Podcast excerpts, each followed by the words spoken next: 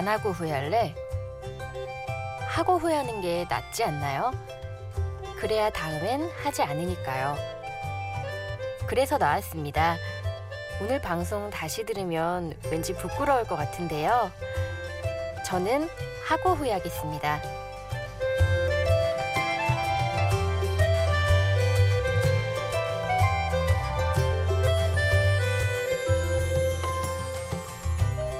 심야 라디오 DJ를 부탁해. 오늘 DJ를 부탁받은 저는 김지은입니다.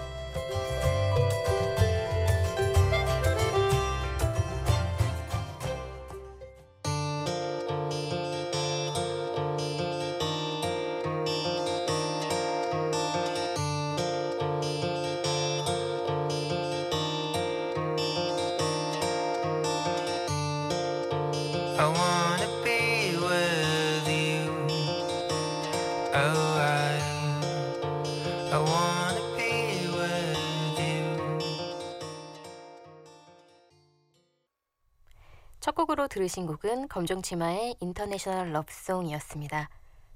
안녕하세요. 처음 뵙겠습니다. 저는 회사원 김지은이라고 합니다. 예, 저는 서울시 신림동에 살아요. 제가 이용하는 신림역은 와보신 적 있으신가요? 반짝반짝 24시간 잠들지 않는 화려한 곳이거든요. 근데 저희 집은 그곳이랑 정반대의 느낌이 납니다. 좀 떨어진 섬과 같은 곳에 있어요. 새벽 5시면 뻐꾸기가 울고요. 5월이면 아카시아 향이 납니다. 서울에서 이런 곳 보신 적 있으세요? 예, 좀 한갓진 동네입니다. 저는 그곳에서 단짝 친구와 함께 살고 있어요. 초등학교 1학년 때부터 친구인지라 이젠 모르고 지낸 시간보다 알고 지낸 시간이 더 많은 서울의 가족 같은 친구입니다. 너 얘기하는 거야, 박상희? 저는요, 여자 나이 서른이면요, 어릴 때 봤던 막 올드미스 다이어리 시트콤 막 그런 거나 미드 섹스 앤더 시티처럼 하이를 또각또각 울리면서 다니고 아 막 여자들이 다니면 남자들 쳐다보고 그렇게 전경 멋진 오피스텔에 살고 있을 줄 알았거든요. 그런데 현실은요. 아, 퇴근길에 배를 타는 기분으로 출렁출렁 마을버스 타고요. 이실림동에 당도합니다. 신발 소리는 또각또각 대신 터덜터덜 나고요. 집으로 가는 긴 여행에 아, 제가 BGM처럼 듣고는 하는 그런 노래입니다. 토이의 인생은 아름다워.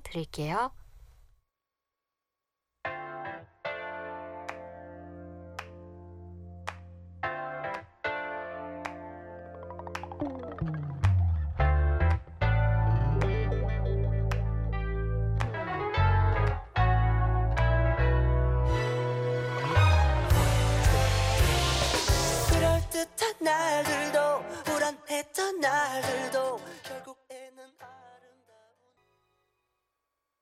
토이의 인생은 아름다워 듣고 오셨습니다. 저는 미술교육회사에서 홍보 일을 하고 있어요. 음, 혹시 성인이 된 후에 어린애들 그림 본 적 있으세요? 저는 회사로 들어오는 아이들 그림 가끔 보고 있어요. 음, 보고 있다 보면 시간이 정말 어떻게 가는지 잘 모르겠습니다. 얼마 전에 본 그림인데요. 8살 아이가 그린 의자였어요. 내가 원하는 의자를 디자인해보는 과제였다고 합니다. 그런데 이 아이가 어떤 의자를 그렸는지 아시나요? 닭다리 의자였어요. 바삭하게 튀김옷이 입혀진 치킨 다리 위에 누운 본인을 그렸고요. 그림 속 아이는 인자한 미소까지 짓고 있더라고요. 보자마자 진짜 빵 터졌습니다. 거기에 이렇게 설명도 써 있었어요. 내가 좋아하는 닭다리 의자를 만들고 싶다. 치킨 냄새가 솔솔 날 것 같다. 닭다리 의자. 아, 정말 생각지도 못했던 그림 아닌가요? 전 너무 귀여운 거예요. 아이들 그림을 보고 있으면 그냥 웃음이 나고 그야말로 힐링이 됩니다. 글쎄요. 저보고 의자 디자인 해보라고 하면 어떤 의자 그렸을까요? 실용성 따져가면서 막 T자와 제도 연구부터 꺼냈을지도 모를 것 같아요. 아니면 포토샵을 클릭하면서 고라파했을지도 모르고요. 어릴 때는 생각하고 상상하는 폭이 정말 무한대였던 것 같은데 어쩌다가 이렇게 좁은 생각들만 남게 됐는지 음, 좀 씁쓸해지기도 합니다. 사회생활을 하다 보니 내 생각이 아니라 남의 생각에 맞추려는 마음이 더 커져서 그런 것 같기도 하고요. 이 방송 준비할 때도 자꾸 그렇게 되더라고요. 내 생각을 말하는 게 아니라 남이 어떻게 생각할까 이런 게 좀 걱정이 되면서 점점 어깨도 뻣뻣해지고요. 아, 저 50견 생기는 줄 알았어요. 그럼 아이들 느낌으로 기분 좋아지는 노래 한 곡 들어볼까요? 리틀 선즈의 썬보트 듣고 오겠습니다.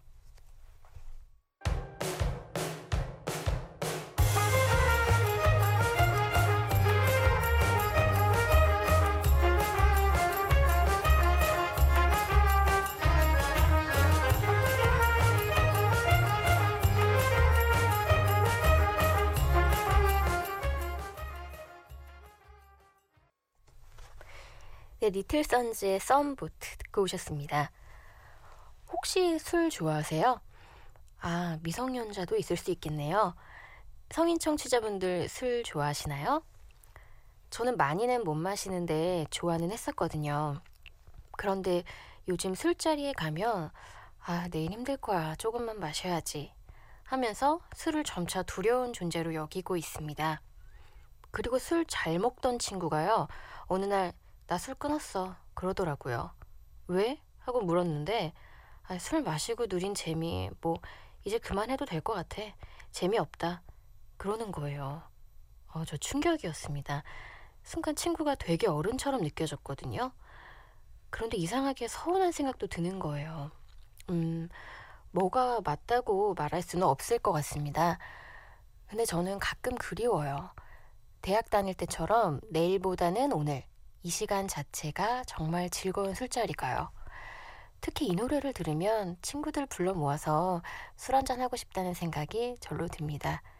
빠르지도 않은데 어깨가 들썩거리고 웃음이 나고 옛 생각도 나고요. 좋은 사람들과의 술자리가 고파지는 노래. 몽니의 술자리입니다.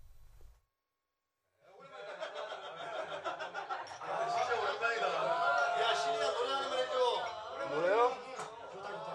오케이.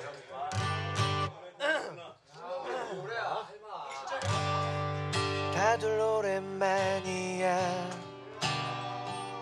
그동안 어떻게 지냈어?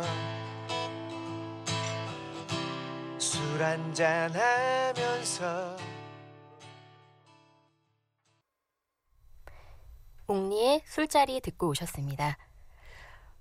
저는 프리랜서 네이미스트로도 7년 정도 일을 하고 있어요. 어, 상표나 브랜드를 만드는 일인데요. 네이밍 회사에 속해 있고 프로젝트 의뢰가 오면 같이 참여해서 작업을 하고 있습니다.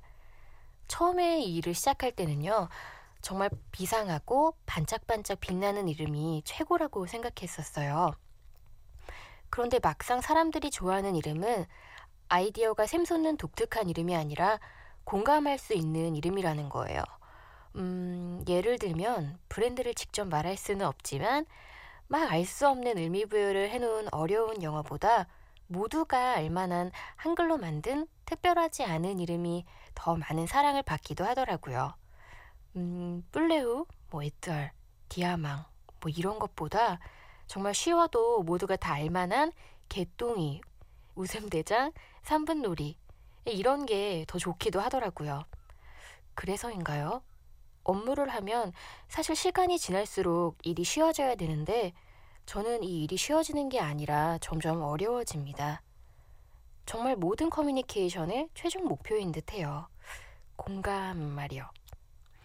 이 방송하기 전에 옆에 계신 피디님하고 얘기했었는데 선곡할 때 어렵고 힘든 노래 막 있어 보이는 그런 노래만 찾지 말고 사람들이 편하게 들을 수 있는 노래가 좀 들어갔으면 좋겠다고 하더라고요.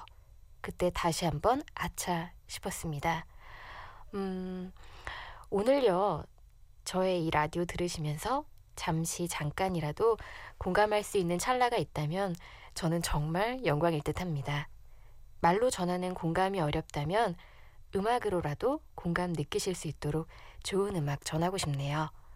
김동률의 오래된 노래, 그리고 슈가볼의 여름밤 탓 듣고 오겠습니다.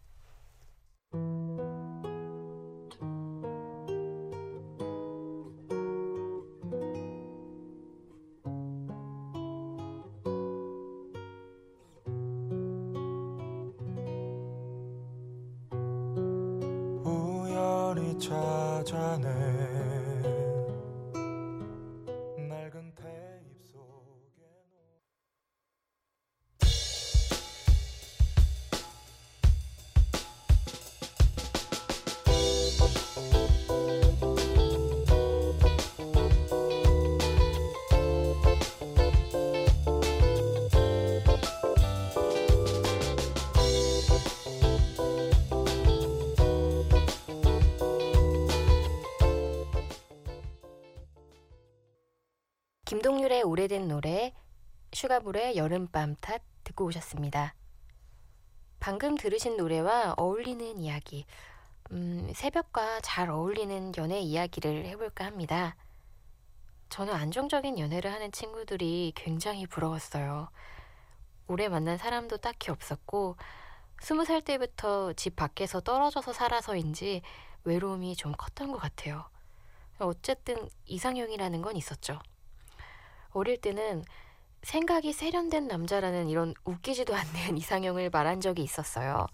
그리고 무조건 오빠. 동갑에게 호감을 느낀 적도 있었지만 저는 오빠가 좋더라고요. 저보다 좀 더 어른스러운 어른 같은 남자를 만나고 싶었던 듯해요.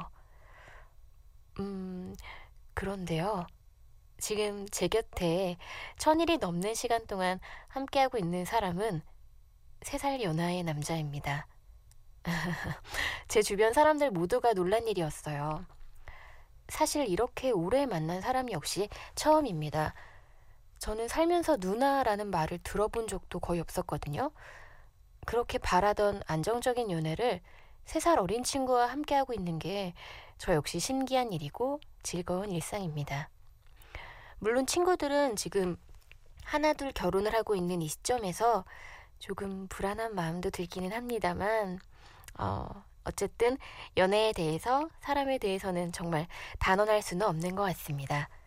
언제 어디서 어떻게 나타날지 모르는 게 사람 인연인 듯해요.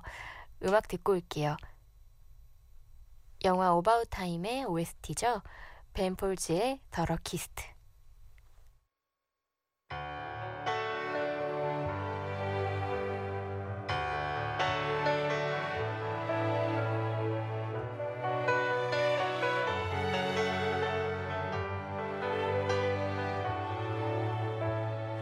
I don't get many things right the first time. In fact. 벤폴즈의 더 럭키스트 듣고 오셨습니다. 한참 안정적인 연애를 꿈꿀 때 소개팅을 꽤 많이 했었어요. 소개팅에 대한 에피소드들 모두들 몇 가지는 가지고 계시죠? 소개팅남. 저 이런 소남 만나본 적 있습니다. 대기업에 다니고 있는 저보다 6살 많은 남자였어요. 어우, 알렉스를 닮은 듯한 외모에 훈남이었죠. 자신에 대한 자존감이 굉장히 높더군요. 뭐, 괜찮다고 생각했습니다.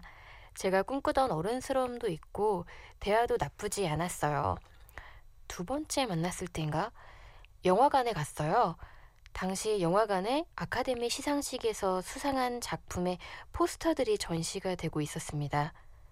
영화 포스터는 영어로 되어 있었고요. 그 남자분이 갑자기 어느 한 포스터 앞에 서더군요. 그러더니 저한테 이 영화가 뭐죠? 이렇게 묻는 거예요. 저 당황해가지고 네? 했더니 이 영화 제목이요. 회사 들어가실 때 영어 시험 안 보셨어요? 하는 겁니다. 어머, 세상에 뭐 이런 남자가 다 있어. 면접 보는 거야? 이렇게 생각하고 있는데 연타로 그럼 학교 다닐 때 어느 과목 좋아하셨어요? 묻는 거죠. 뭐지 이 남자? 당황했던 저는 국영수도 아니고 사회문화요 라고 대답을 했습니다. 영화 보는 내내 울그락불그락 하고 있었어요. 영화가 재밌기는 커녕 어떻게 갚아줄까만 생각을 했는데요. 영화가 끝나고 그 남자의 차를 탔습니다. 비가 오는 날이었고 앞 유리에는 자연스럽게 습기가 찼어요. 그런데 신호가 걸렸을 때 이 남자가 갑자기 휴지를 꺼내는 거죠. 그리고는 유리를 호호 불어가면서 습기를 닦는 거 있죠. 와, 그냥 하하 웃었습니다. 에어컨을 켜거나 창문을 열어도 되는데 이 남자가 선택한 습기 제거 방법은 호호 불어가며 닦기. 저도 웃고 그 남자도 웃었어요. 너도 별 수 없구나 하면서 웃으며 안녕한 기억인데요. 지금 생각하니 좀 귀엽기도 하고 또다시 웃을 수 있는 그런 남자였네요. 자연스럽게 자기 허점도 인정할 수 있는 남자. 그런 게 보기 좋은 나이가 된 것 같아요. 음, 그렇다고요. 네, 다음 곡 들을게요. 세목의 롤러코스터, 어반 자카파의 리버 듣고 오시겠습니다.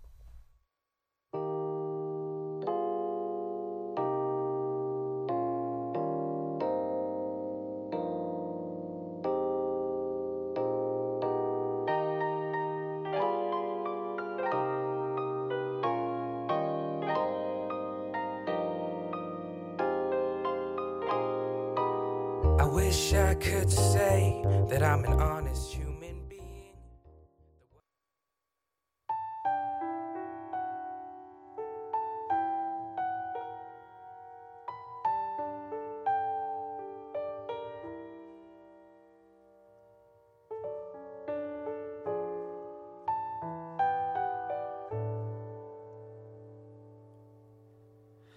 참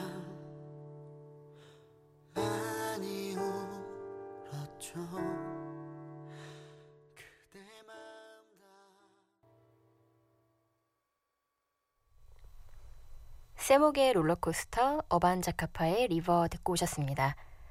편안하기도 하지만 어딘가 마음이 짠해지는 그런 곡이었죠.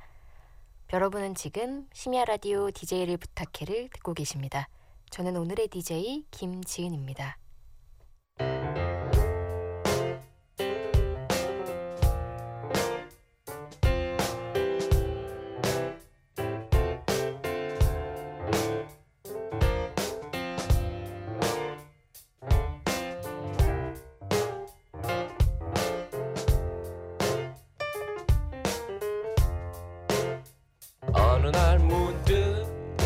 따뜻한 바람이 네가 보낸 걸까?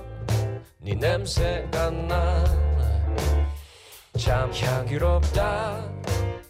참 오랜만이다. 보고 싶다.